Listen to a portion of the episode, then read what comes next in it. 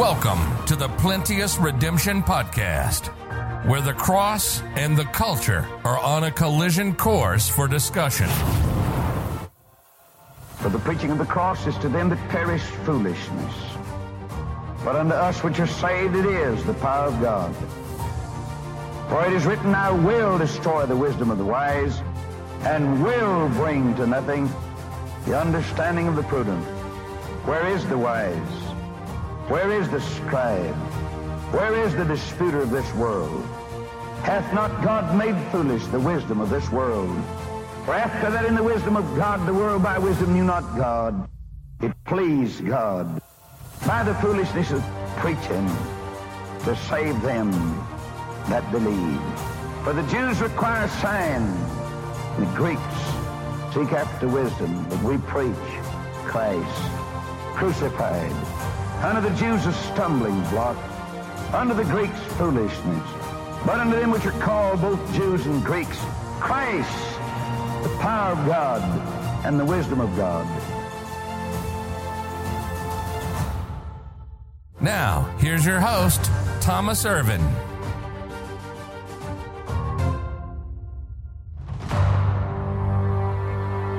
Welcome back to the Plenteous Redemption podcast. I am always excited that you have decided to come and listen, and, and uh, I hope and pray that what you hear in these broadcasts will be a help and a blessing to you.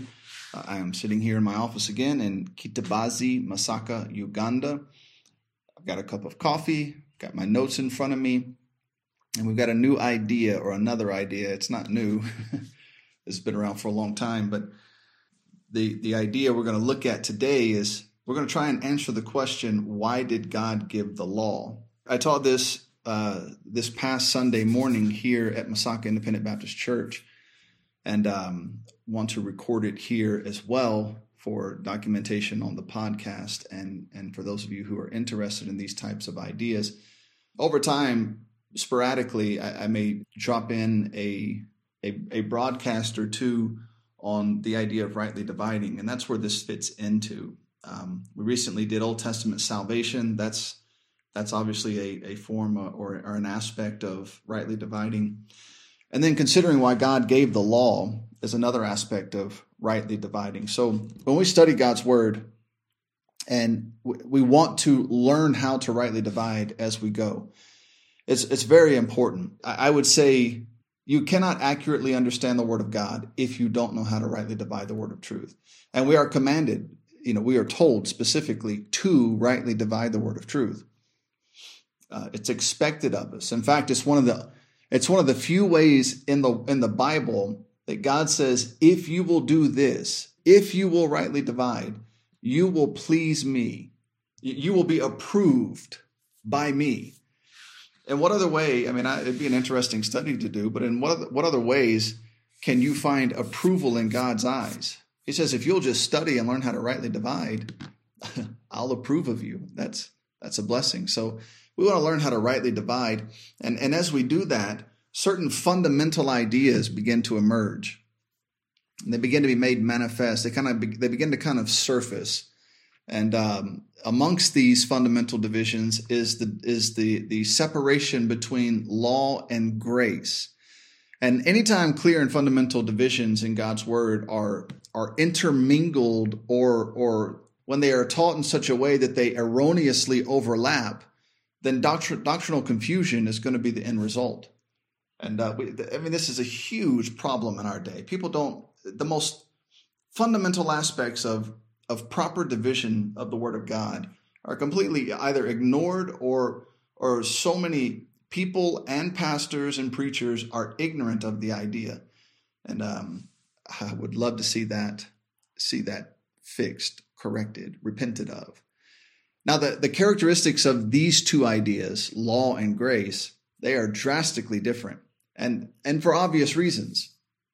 They are antithetical one to the other. The law unquestionably demonstrates your condemnation. So it would be silly to suggest it's there for your justification, which you may hear me repeat several times throughout this broadcast. Grace. Grace unquestionably demonstrates your escape from that condemnation. So it would be silly to confuse the two. They have two completely different purposes, and when when you when you don't properly separate them, when they, when they both do not properly exist, you're going to have a ship that's going to that's going to tip and it's going to sink. We have, you know, just this is a side topic. This is not the road we're going to go down in this broadcast, but if you have a church that majors on grace but but has no understanding of the law or God's God's righteousness, God's judgment, that church is going to be so weak and effeminate and watered down and liberal. It's it's it's kind of it's disgusting.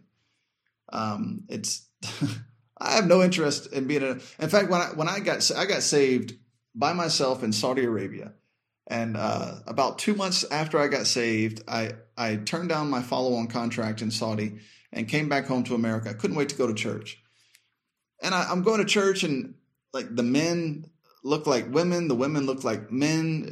You know, we have a congregation of gender neutral creatures sitting there with with Christian tattoos and um, you know I went to a church they had a they had a blues concert in the auditorium instead of a Sunday service they just decided to have a rock concert and they they told you not to get involved in fornication but if you did it's okay. You know there was no we're not really gonna we're not gonna judge you. It was kind of the mentality. And so I began to say to myself if this is Christianity I'm going back to Saudi Arabia to make money. Like I, I cannot spend my life in this weak, effeminate, liberal garbage. And and that was a man as a man who was newly saved and had no understanding. Um, all you know, I, I guess I had a the the idea I had of church was the churches that my great grandmothers used to take me to, and they were they were two very godly ladies. Um, it just didn't. It skipped a couple generations before it finally caught up to me, I suppose. And so, um, if that if that was church, that that's and then then you have the other spectrum. We, we went to a church once that. First of all, the pastor called me ahead of time and he said, "I just, you know, I just wanted to let you know we are a very conservative church." And I said, "Oh, that's okay, no problem. We we, I mean, we we think of ourselves as fairly conservative Christians. I mean, I guess I had no idea what I was walking into, but uh, he said, "No, no, I, I need you to understand we are a very very conservative church." And I was like, "Oh, okay, all right." So then he sent us a booklet that explained how he expected us to dress. Now, I still, in my mind, just assumed that. I mean, my wife dresses like a lady. She always wears dresses and skirts. They're they are modest. Um, they, you know, she covers her flesh. She doesn't show off her form. And and um, I, you know, I I don't wear shorts. If you do, that's up to you. I don't I don't care what you do. I'm just telling you this is this is what we do. I wear pants. I wear. I, I try to cover my body. Um, you know, I, I, I just generally speaking, we're fairly fairly conservative. I believe we're not overly conservative, but we are. We we we we believe men should dress like men, women should dress like women, and and we just keep our bodies covered up. So uh, that's not what they meant. uh, your wife has to wear a skirt to her ankles. She has to wear uh, stockings of sorts that cover her ankles because even seeing her ankles would be too much. Um, my wife, now we went there and we did not, we did not to our, to our, you know, own fault. We did not read through the manual that they sent us thoroughly. And so we had to go out and buy my wife some clothes. She looked like one of those women from Little House on the Prairie or like it was, uh, I mean, it was interesting. Um, the church was a good church, but it was struggling. And the pastor actually took me out to breakfast and asked me, "Why do you think, you know, what do you think is happening? Why do you think our church members are leaving?" And I told him as as nicely as I could. I said, "You're shallow. Um, you're focused on the length of a woman's hair, the length of a man's hair, the length of their skirt, covering covering their ankles. I mean, their ankles. Come on, man. You know, if if thighs are showing, we've got a problem." if somebody's ankle is showing, I mean, you're going to have a hard time justifying that. The Bible literally says if your thighs are showing, you are naked. Okay, that that there there's clear biblical guidance on that. But your ankles, you know, I was like, you, you're just. And then while we were there, they they they warned me against Patch the Pirate, and told me, you know, be careful with this music and that music. So so the the problem was not that they didn't have standards. The problem is that their standards were so overboard, it, it was domineering and legalistic.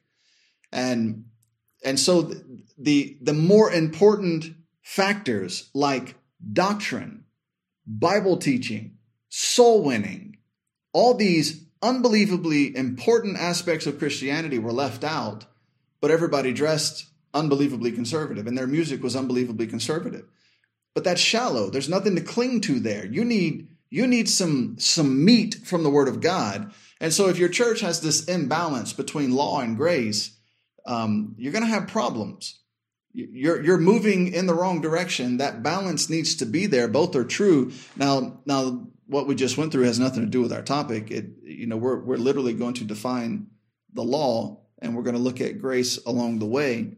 And um, but th- but th- those are examples of the imbalance that can rise up in your church if you don't you know you need to have standards that's extremely important but your standards should not dominate people's lives they should not feel like they just moved back into a state of bondage and and your standards should also come with liberty where people can make their own choices but if all you have is liberty and no standards, you've got a you've got a carnal mess on your hands and you don't even know it. You think you're helping people. You're not helping people by not by not giving them standards to live by. Standards elevate people, but they need to be balanced standards that that make a, a, a baseline that we don't we don't cross and at the same time gives everybody the liberty to to move within that baseline in, in a functional and in, a healthy way. And uh, you've got to have you've got to you've got to strike that balance. But again, that that ultimately is not what we're is not our topic. So those of you who are upset, who are liberal, uh, just hold on, and those of you who are upset, who are who are dominantly conservative, just just hold on. I'm going to upset you more in just a moment by defining the law, um, because a lot of people think they know what it is, and and unfortunately they don't a lot of people think it's a means of justification, um, and it's not. And it's it's it's hilarious. You meet people and they say, "I believe you got to keep the law to be saved." Well, what's the law? The Ten Commandments.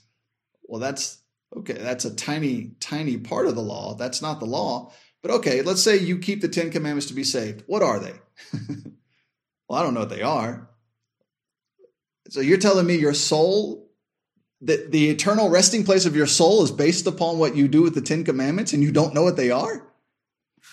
I mean, that seems a bit odd, a bit dangerous, but you know, it's up to you. So, um, so anyways, we're going to talk about law and grace. We'll start in John 117.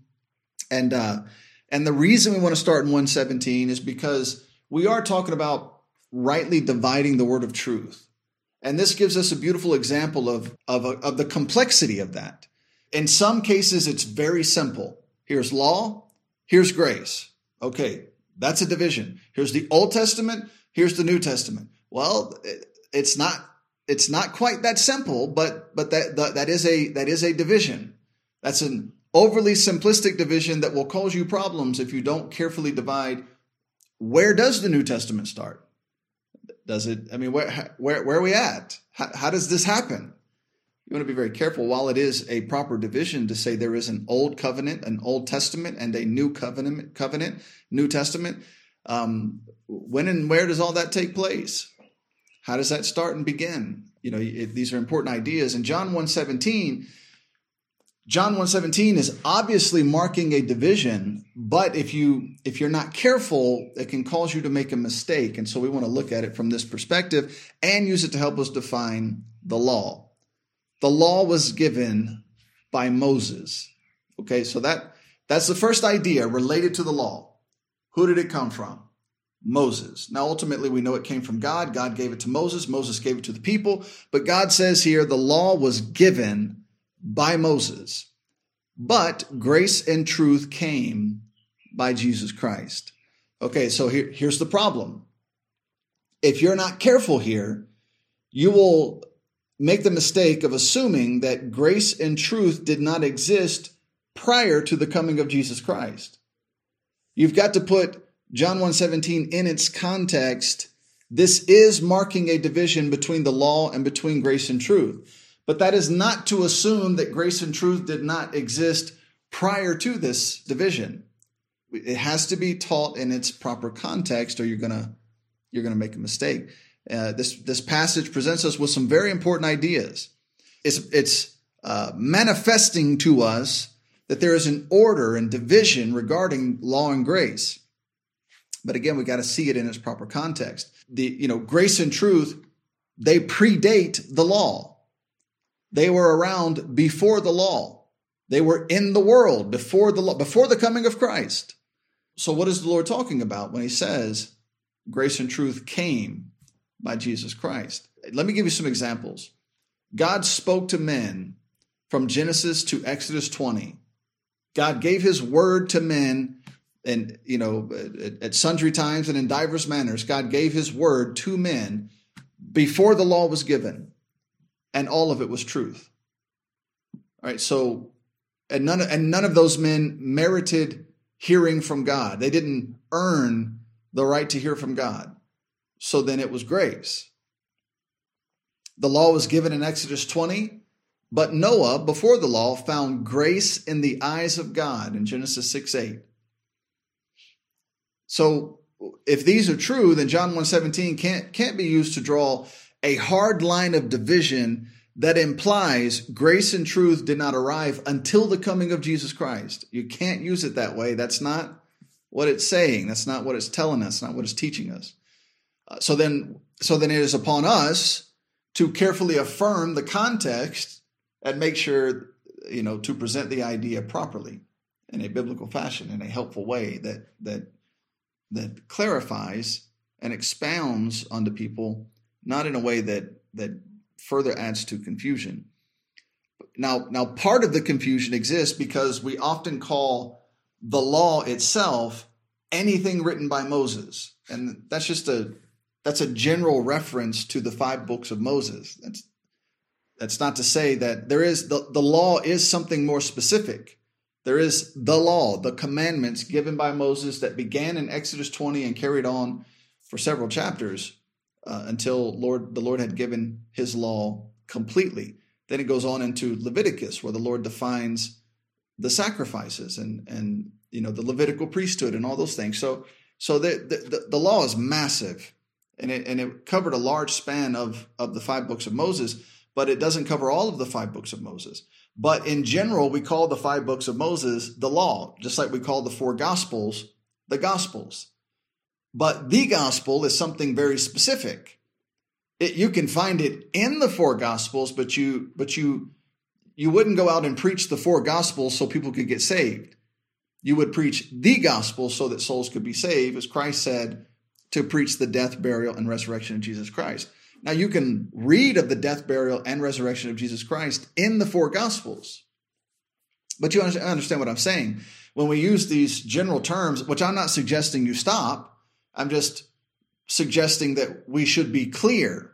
I encourage you to, to you know, when you use the generalized terms, that you make sure you're, you're, you're speaking in such a way that people understand you're talking about the law as in the five books of Moses not the law as in the commandments given starting in Exodus 20. That, that distinction is important. You got to be very clear when you talk about the gospel. Well, which one? It's going to cause some of you to lose your mind. There are multiple gospels. Um, very, and that, that's an objective statement. That's not my opinion. Like you, you go through the Word of God, you go through the New Testament, and when it uses the word gospel, you need to get the context. Is it talking about the death, burial, and resurrection of Jesus Christ, or is it talking about something else? Is the gospel of the kingdom is related to the physical earthly kingdom and its coming king. Has nothing to do with you going with your soul being saved and your sins being forgiven and you going to heaven when you die. They're two completely distinctly different gospels one exists for the purpose of saving souls, the other exists to give you information about the coming kingdom of the Lord Jesus Christ. All right, so, so you have to be careful to define your terms and be clear, be specific. Now, so that we can rightly divide and we can and we can do our best to be doctrinally correct, we're going to go back to Genesis 15. Uh, the passage we're going to look at it has a relationship. Actually, every passage we're about to look at has a relationship to John 117. All right, so so so we, we started with John 117. I'm going to demonstrate to you as best I can the, the relationship that each passage has with John 117. And then we, we're going to build upon that as we move through the through the Word of God and try to answer the question, why did God give the law? So Genesis 15, verses 1 through 7.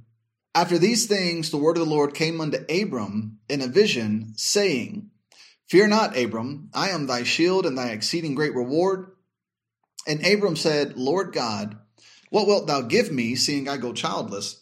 And the steward of my house is, is this Eliezer of Damascus. And Abram said, Behold, to me thou hast given no seed, and lo, one born in my house is mine heir. And behold, the word of the Lord came unto him, saying, This shall not be thine heir, but he that shall come forth out of thine own bowels shall be thine heir. And, and he brought for, him forth abroad and said, Look now toward heaven and tell the stars if thou be able to number them. And he said unto him, So shall thy seed be. And he believed in the Lord, and he counted it to him for righteousness. And he said unto him, I am the Lord that brought thee out of Ur of the Chaldees to give thee this land to inherit it. All right, so so there's some realities here that we need to point out that will begin to that begin to make clear what we've been talking about that they're related to the idea of law and grace and they pertain to, to john 117 so so first the lord brought abram out of ur of the chaldees but when the lord first spoke to abram he was a pagan and an unbeliever what did he what had he done to earn this relationship with god this interaction with god nothing so then it was all of grace god chose abram a, a pagan and called him out, and Abram said, Okay, I'll go. that was it. God chose him, and so it, it, was God's grace that, that gave him this opportunity to have this covenantal relationship with God. Second, we have an old man who has no seed, and he's concerned about that. He has no children of his own, but the Lord informs him he would not only have a child of his own as his heir, but that his children would be as innumerable as the stars of the sky. But what had Abraham done to earn that, to deserve that? I mean, here he is having this conversation with God, and God, God is telling him what he wants to do with him, and then he interrupts the Lord and says, "Yeah, but I need I need some children." and the Lord says, "You'll have them. You'll have them in abundance." What had, what did Abraham do to deserve that? How did he earn that? Why was that given to him so freely? It was God's grace. There's no other. There's no other explanation. There's no other possibility. Uh, it was God. It was just God being gracious to him. And uh, third, Abram was granted God's righteousness in exchange for his faith. So, so in other words, even in Abraham's day, it was by grace through faith that man received the righteousness of God. Does that sound familiar to you? Now, we just, you know, a few weeks ago, I uploaded a broadcast on Old Testament salvation where we cover this in depth. Uh, the idea is that that in the Old Testament, God established um, the means to escape condemnation, and it was by belief in what God said and in exchange for your belief, God gave you his righteousness.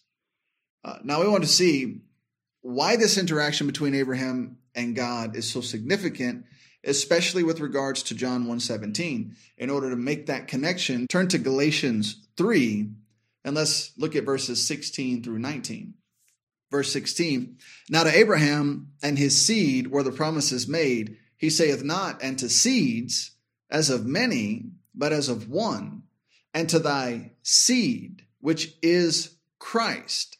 And this I say that the covenant that was confirmed before of God in Christ, the law, which was 430 years after, cannot disannul, that it should make the promise of none effect. For if the inheritance be of the law, it is no more of promise. But God gave it to Abraham by promise. Wherefore then serveth the law? It was added because of transgressions till the seed should come to whom the promise was made, and it was ordained by angels in the hand of a mediator. So God made promises to Abraham and his seed. Abraham had no idea the implication of the terminology that God was using with him. That seed, you know, w- would be the Lord Jesus Christ. That would be the uh, the eventual culmination of it all. This passage deliberately separates the promises God made to Abraham from the law. That's extremely important for, for all of us. The Lord gave the law 430 years after he made these promises to Abraham, and the Lord tells us distinctly in Galatians the promises that I have made, whether it's to Abraham, whether it was to Noah, whether it's to Moses, whether it's to you and I, if God made promises to a certain group of people, those promises are not based on merit. Those promises are based on the word, God's character, God's word. God promised it will happen. Despite our the, the way we live our lives. This same people, God, God gave this promise. All right. So he gave it to Abraham, it'd go to Abraham's seed. Well, along the way, they they were not exactly the most righteous and holy people. You know, when God, so 430 years later, when God gives the law to Moses, Moses goes up on the mount for 40 days, comes down with the law, and the people are dancing naked around the golden calf. And it still, God still did not waver. His promise to Abraham still stands. His promises to you and I. Have you trusted in Jesus Christ? Okay, with that comes promises. And those promises belong to you despite your behavior, despite the way you live your life.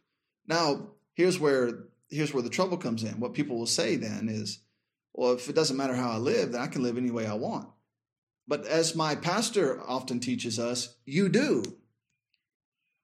You, you live exactly the way you want to live. Nobody makes you get up in the morning. Nobody makes you read your Bible. Do you read it? Nobody makes you pray. Do you pray? If you pray or you don't pray, that was what you chose to do. You live your life the way you want to live your life. Don't, don't allow your flesh to suddenly take over and say, oh, this gives me permission to be a devil. Because that's not the case. That's, that's wrong. What this should do is give you the confidence to say, okay, God has promised me good. And so while I might make mistakes as I as I try my best to conform my life to Christ, I, I know for certain God God will help me fix it all in the end. If your mentality switches to I can live any way I want and God will still take me home, God will still keep his promises, there's something wrong with you. There's something wrong with you mentally. There's something wrong with you emotionally. There's something wrong with you spiritually. You're broken. You're a sick and twisted individual. I mean, assuming you understand what Christ did for you, that should be a motivational factor to do right. Then understanding that the promises God made for you because you've trusted in Christ, made to you because you trusted in Christ, belong to you despite your failure if you, you if you see that, if you view that as an opportunity to take advantage of God, you're sick. That that should that should overwhelm your, your pride. That should overwhelm your sinful condition, your sinful mind, and, and motivate you to want to do better and to want to be right. That's that's what it's meant to do. So we're not concerned with you. I mean, if that's if that's the thought that pops in your head, haha, I get to be a devil you've got other problems that need to be worked out. I, I'm not sure that this broadcast or any other is going to really help you. You need to go get right. You need to go fix this this this thought process you have developed. You need more time in God's word. And so the, these passages they, they separate the promises from the law.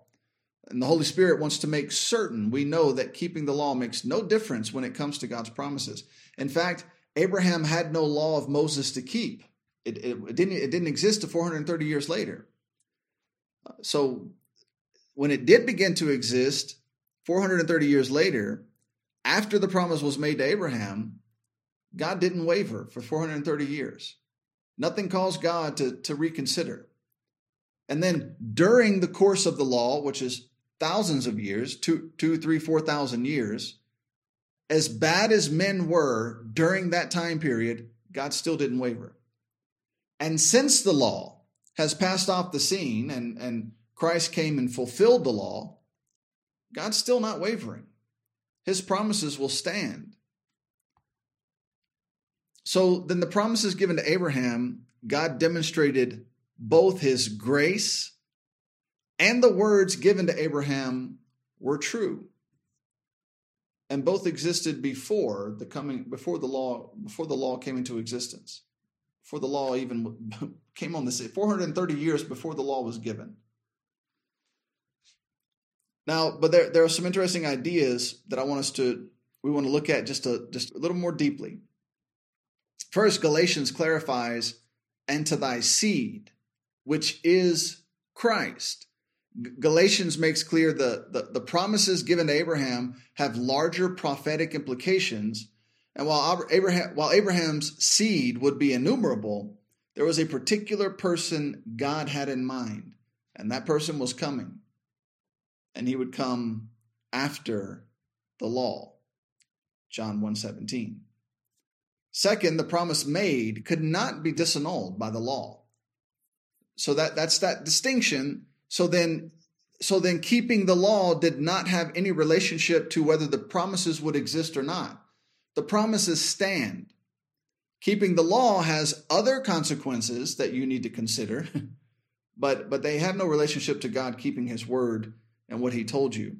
And so so the result of keeping the law was not reception of the promises.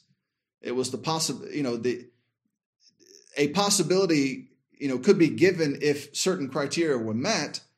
So the Lord wants to clearly distinguish that his promises will happen despite man's conduct. Now, that is not to say man's conduct do not have other consequences. They do. But that's another topic. That's not what we're talking about here. And, and you've got to be able to separate these things in your mind modern day Bible teaching is so shallow and so empty that what happens is people are not able to do to do multifaceted um, uh, forms of analysis. They're so single. They, they they try to make they try to build doctrine and make decisions based on a single point of analysis, and that's a terrible mistake. You can't do that. It's not how things. That's not how things work in the Bible, and that's not how things work in your life. You, you've, you've got to you got to put out all the pieces and and see how they function and then begin to to to make you know to build your doctrine and to make things clear now third and this is where the ideas come together and make and make the passages like John 1:17 begin to make sense the question is asked in Galatians 3 wherefore serveth the law now that's our that's our ultimate question that we want to. Why did God give the law? What's the purpose for the law? What's the reason for the law? Why did it come? Why is it here? And God, God asked that question for you in His Word. Isn't that amazing? Who would have thought that the answer to the question, why did God give the law, would actually be in the Word of God? so rather than making up some philosophical answer or going to a rabbi and seeing what he thinks, we, we just ask the word of God. It, doesn't that seem like a good idea?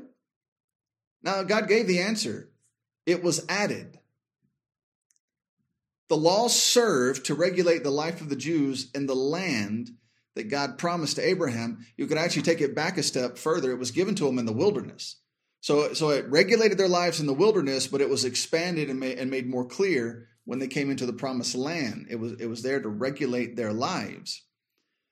Uh, this law was added because of transgressions. But according to Galatians, a time limit of sorts was placed on its existence. Galatians says that seed was Christ, and the law was added because of transgressions till the seed should come. So the law would be in effect until the coming of Jesus Christ. And with Jesus Christ would come grace and truth. This means the law was given by Moses, right? but grace and truth came by Jesus Christ. There was a divisional change according to John 1:17. We have to put a we have to rightly divide here, but it had no bearing on the promises of God made before the law, during the law, or after the law, nor did it nor does it mean that grace and truth did not exist prior to the coming of the law. They did. But something special, something unique came with Jesus Christ, and it marked the the the the end of the law is not it's not the right way to say it, but but Christ came to fulfill that law. And we use the law in a particular way today, which we'll see later, but we don't live under the law. We're not in bondage to the law. We don't serve the law. The law serves us. Wherefore serveth the law. The law exists to serve man. We'll talk about that again in a minute. I'm getting ahead of myself. So, so why did God give the law? Let's let's look at some answers. I'm going to give you five answers, okay, that, that I believe are are clear. I, I don't think they're debatable. I, I think that they are they are they can be seen as fundamental because they are abundantly obvious as you read the Word of God. If you disagree, uh, send me an email. We'll talk about it. Um, if you don't disagree, praise the Lord. uh, if you disagree, don't get mad at me and, and break fellowship. Just we can agree to disagree. As long as, as long as you're as long as you believe salvation is by grace through faith and the death, burial, and resurrection of Jesus Christ, I mean, many other things we can debate on, we can talk about, but that doesn't mean we have to fight each other and, and destroy relationships over it. Some things are worth destroying relationships over, biblically speaking. But the majority of the ideas that Christians fight over and ruin ruin testimonies and relationships over are not those ideas. They're not the biblical ideas. So, anyways, all right. So, why did God give the law? Galatians 3, verse 19. Wherefore then serveth the law? It was added because of transgressions till the seed should come to whom the promise was made, and it was ordained by angels in the hand of a mediator. So the passage literally answers the question for us, at least in part. I mean, there, there are, again, there are multiple answers. There's a, I have found at least five that I think are credible and relevant. Um, maybe you can find more. I've read books that suggest more, but when you read some of the answers, they, it, it's, it's more subjective than objective. So I left those out. I, I, I did not include those in, in my understanding of why God gave the law. So the answer is clear and definitive. Wherefore serveth the law? Answer number one God gave the law to the Jews in the wilderness and promised land to regulate transgressions until the Messiah came and fulfilled that law. The law was not given to the world as a means of earning justification from God by works. God imposes laws upon men to try and prevent the, the, their evil imaginations from, from getting out of hand, from, from existing in abundance. It's meant to tame you and give you a guideline to say, God says don't lie. I'm, I'm going to do my best not to lie. God says don't steal. I'm going to do my best not to steal. Um, God says, don't commit adultery and fornication. I'm going to do my best not to commit adultery and fornication. It gives us a baseline to not plunge into the world of evil and, and overindulgence. And um, uh, but but but specifically, it was given to Israel for that purpose. The law belongs to Israel, but it exists for our learning and admonition. So we don't live under the law, but we can go back to the law and say, you know, God hated when men lie. God hated when when people dishonored their mother and father. So I'm not going to do those things.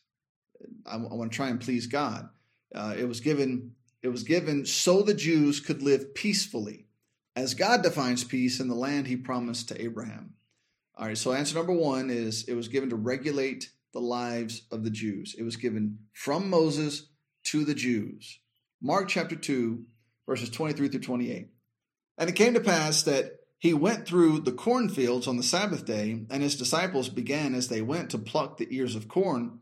And the Pharisees said unto him, Behold, why do they on the Sabbath day that which is not lawful? And he said unto them, Have you never read what David did when he had need and was an hungered, he and they that were with him? how he went into the house of God in the days of Abiathar the high priest, and did eat the showbread, which is not lawful to eat, but for the priests, and gave also to them which were with him. And he said unto them, The Sabbath was made for man, and not man for the Sabbath. Therefore the Son of Man is Lord also of the Sabbath. So answer number two. The answer number two was was framed as a question back in Galatians 3. Wherefore serveth the law? All right, and the Lord the Lord answers that here. The law was meant to serve man. The law was meant to be a servant, not a master. And the Lord says that the way the Lord illustrates it is the Sabbath was made for man. Man was not made for the Sabbath. It, you know that now that's that's a concept difficult to explain clearly. And so to to help illustrate that, what the, what I what I the idea I have in my head is God said that man needed help that was meet for him. So the Lord made a woman and gave the woman to the man. He did not give the man to the woman. You understand? So, so the man needed help, and that help needed to be meet for him. It needed to be proper. It needed, it needed to fulfill certain realities and duties, and, and it, needed, it needed to be of, of a certain quality that it was meet for the man. So he made the woman and gave the woman to the man. He did not give the man to the woman that man was supposed to be in position of leadership. Now, this is not to say that God put women in bondage and, and that that man was supposed to dominate the woman and lord over her and, and, and all that garbage. That's, that's not what we're saying here. And again, if that's what pops up into your head, you're more influenced by feminist, feminists of the world than you are by the word of God. And, and it, it bothers me that I have to make these, these little explanations because the world of Christianity is so influenced by the world.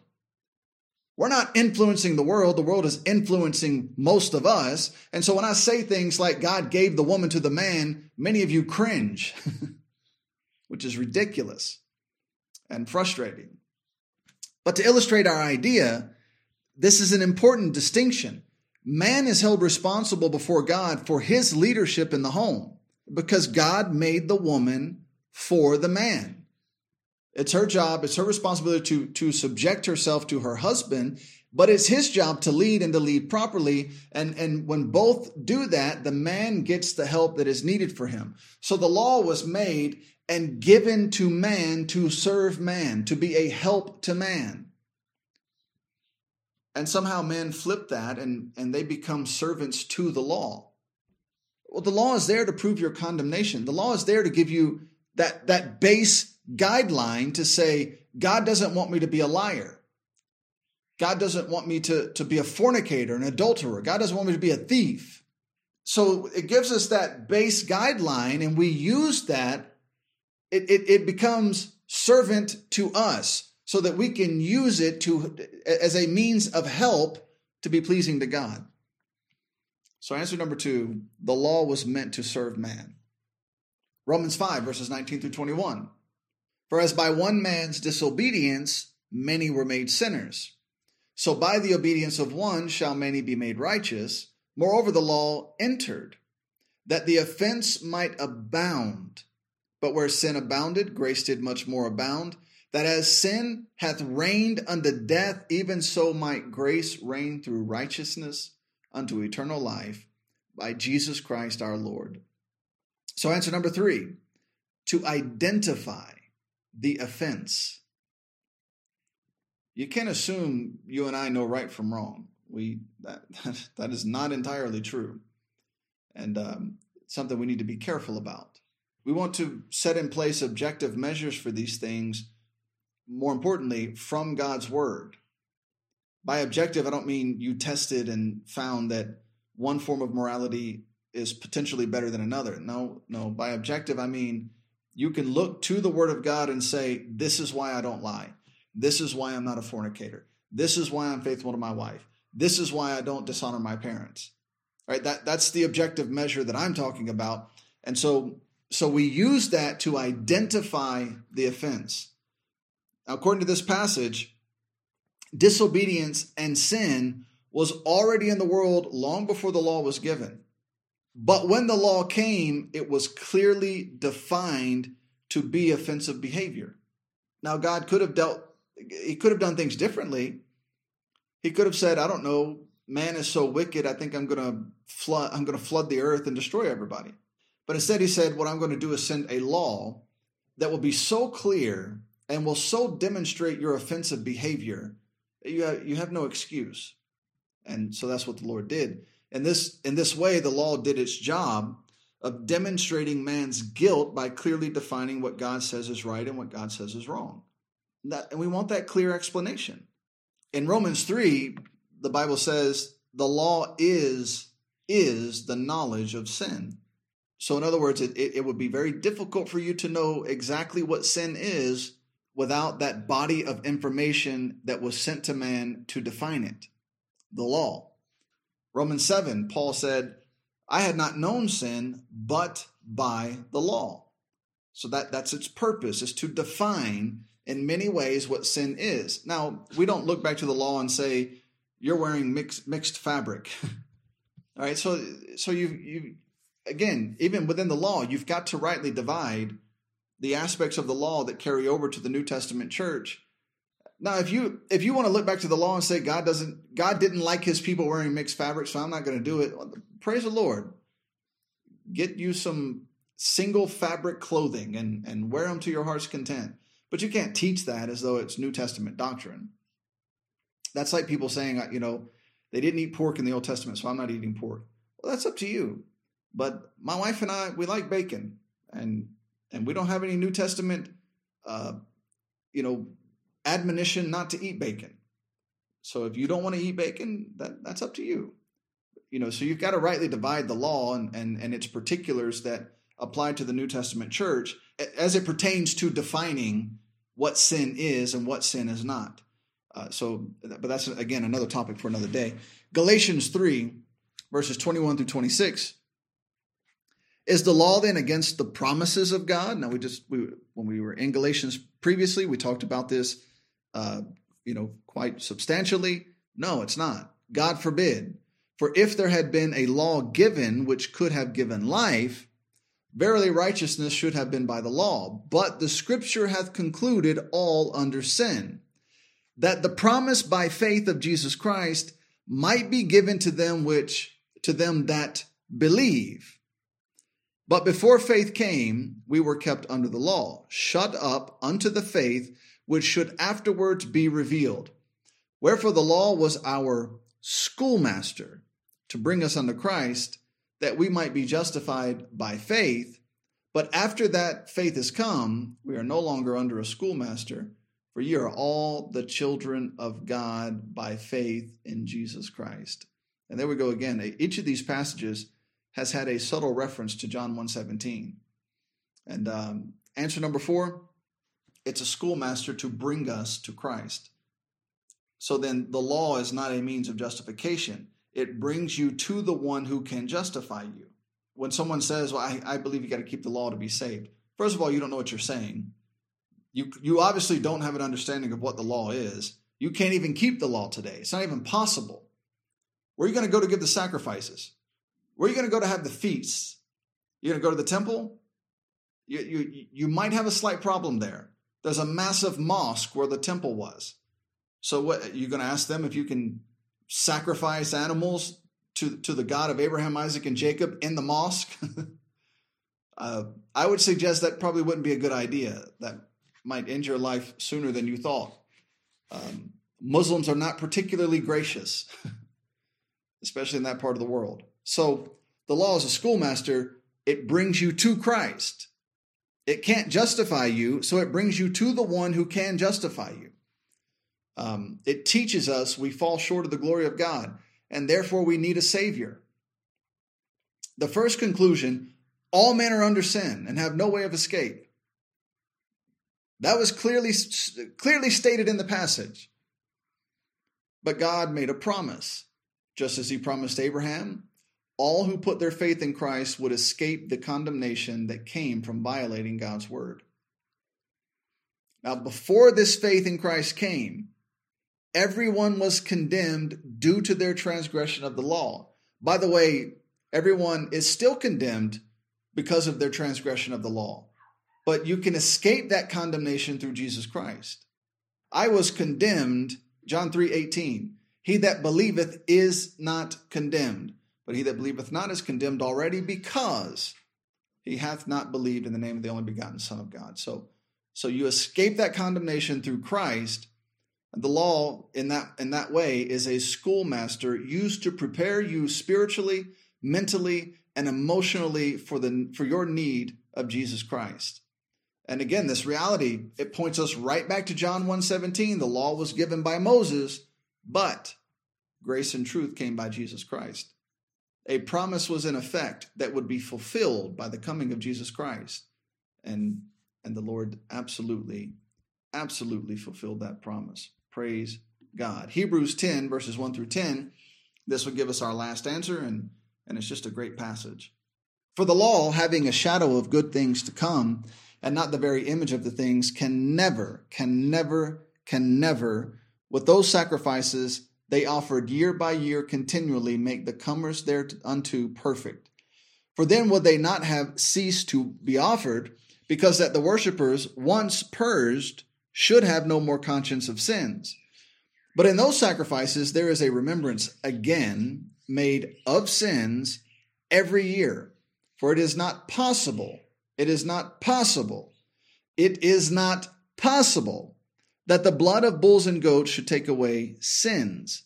Wherefore, when the when he cometh into the world, he saith, Sacrifice and offering thou wouldest not, but a body hast thou prepared me. In burnt offerings and sacrifices for sin thou hast had no pleasure.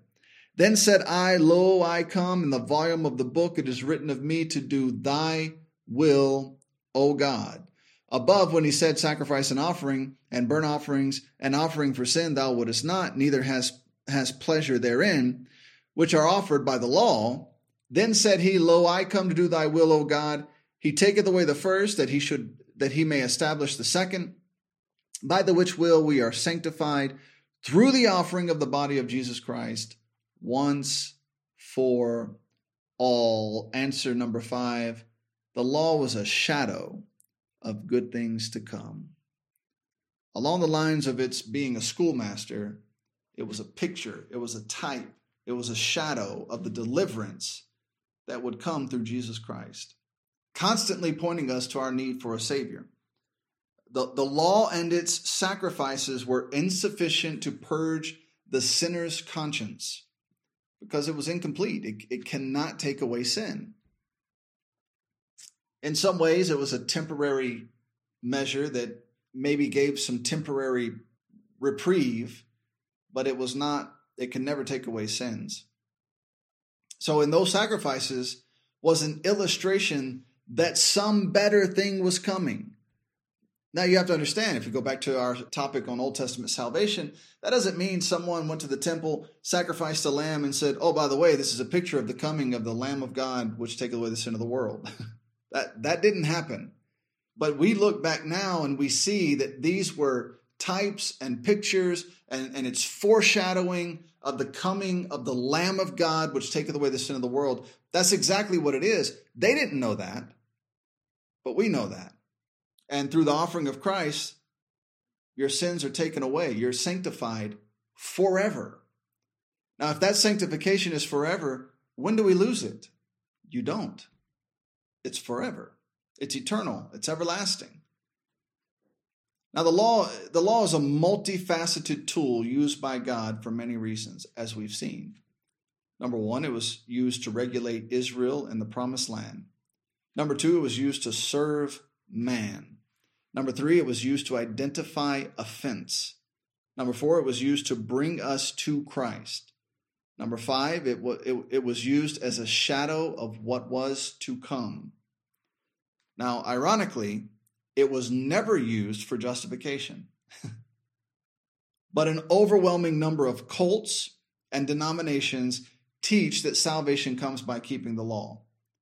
The law was used by God in many ways it was never used, never used for justification. In fact, it was used to illustrate, to demonstrate, to define your condemnation. It was so used to put you in a box you can't get out of until you cry out for mercy. And that mercy can only come through Jesus Christ. Now, for you and I, we examine the precepts of the law and we use it to help us identify where and how we have transgressed God's word. And then, having seen that, we understand our guilt. We are then condemned, and it puts us in a, in a position where we understand we have a desperate need for a Savior. Jesus Christ is that Savior. The work of the law is to help bring sinful men to the conclusion I need Jesus Christ. That's its purpose. He kept the law, He fulfilled the law. And then He died for our sins, just as the law and the prophets said He would do. Believe on the Lord Jesus Christ, and thou shalt be saved. I encourage you to escape the condemnation that comes under the law. That's its purpose. That's what it's there for. If, if you if you feel condemned, if you are condemned, that means the law is doing its job. It's doing very well. But you need a solution, you need an answer. That answer is found in Jesus Christ. And I hope you know him. I hope you've trusted him. I hope he is your means of, of justification because he's the only way. Muhammad can't help you. The Pope can't help you. Buddha can't help you. These are all dead men. You can't go to dead men to receive life. You've got to come to the one who defeated death and hell and rose from the dead, Jesus Christ, our Lord. Thank you for listening, and God bless. We hope you enjoyed this podcast. You can learn more about our ministry by visiting www.plenteousredemption.com. You can hear more Plenteous Redemption podcast audio at www.plenteousredemption.media. Please comment below if this podcast has been a help to you. Also, inform us of future topics that would interest you. Thank you again for listening to the Plenteous Redemption podcast.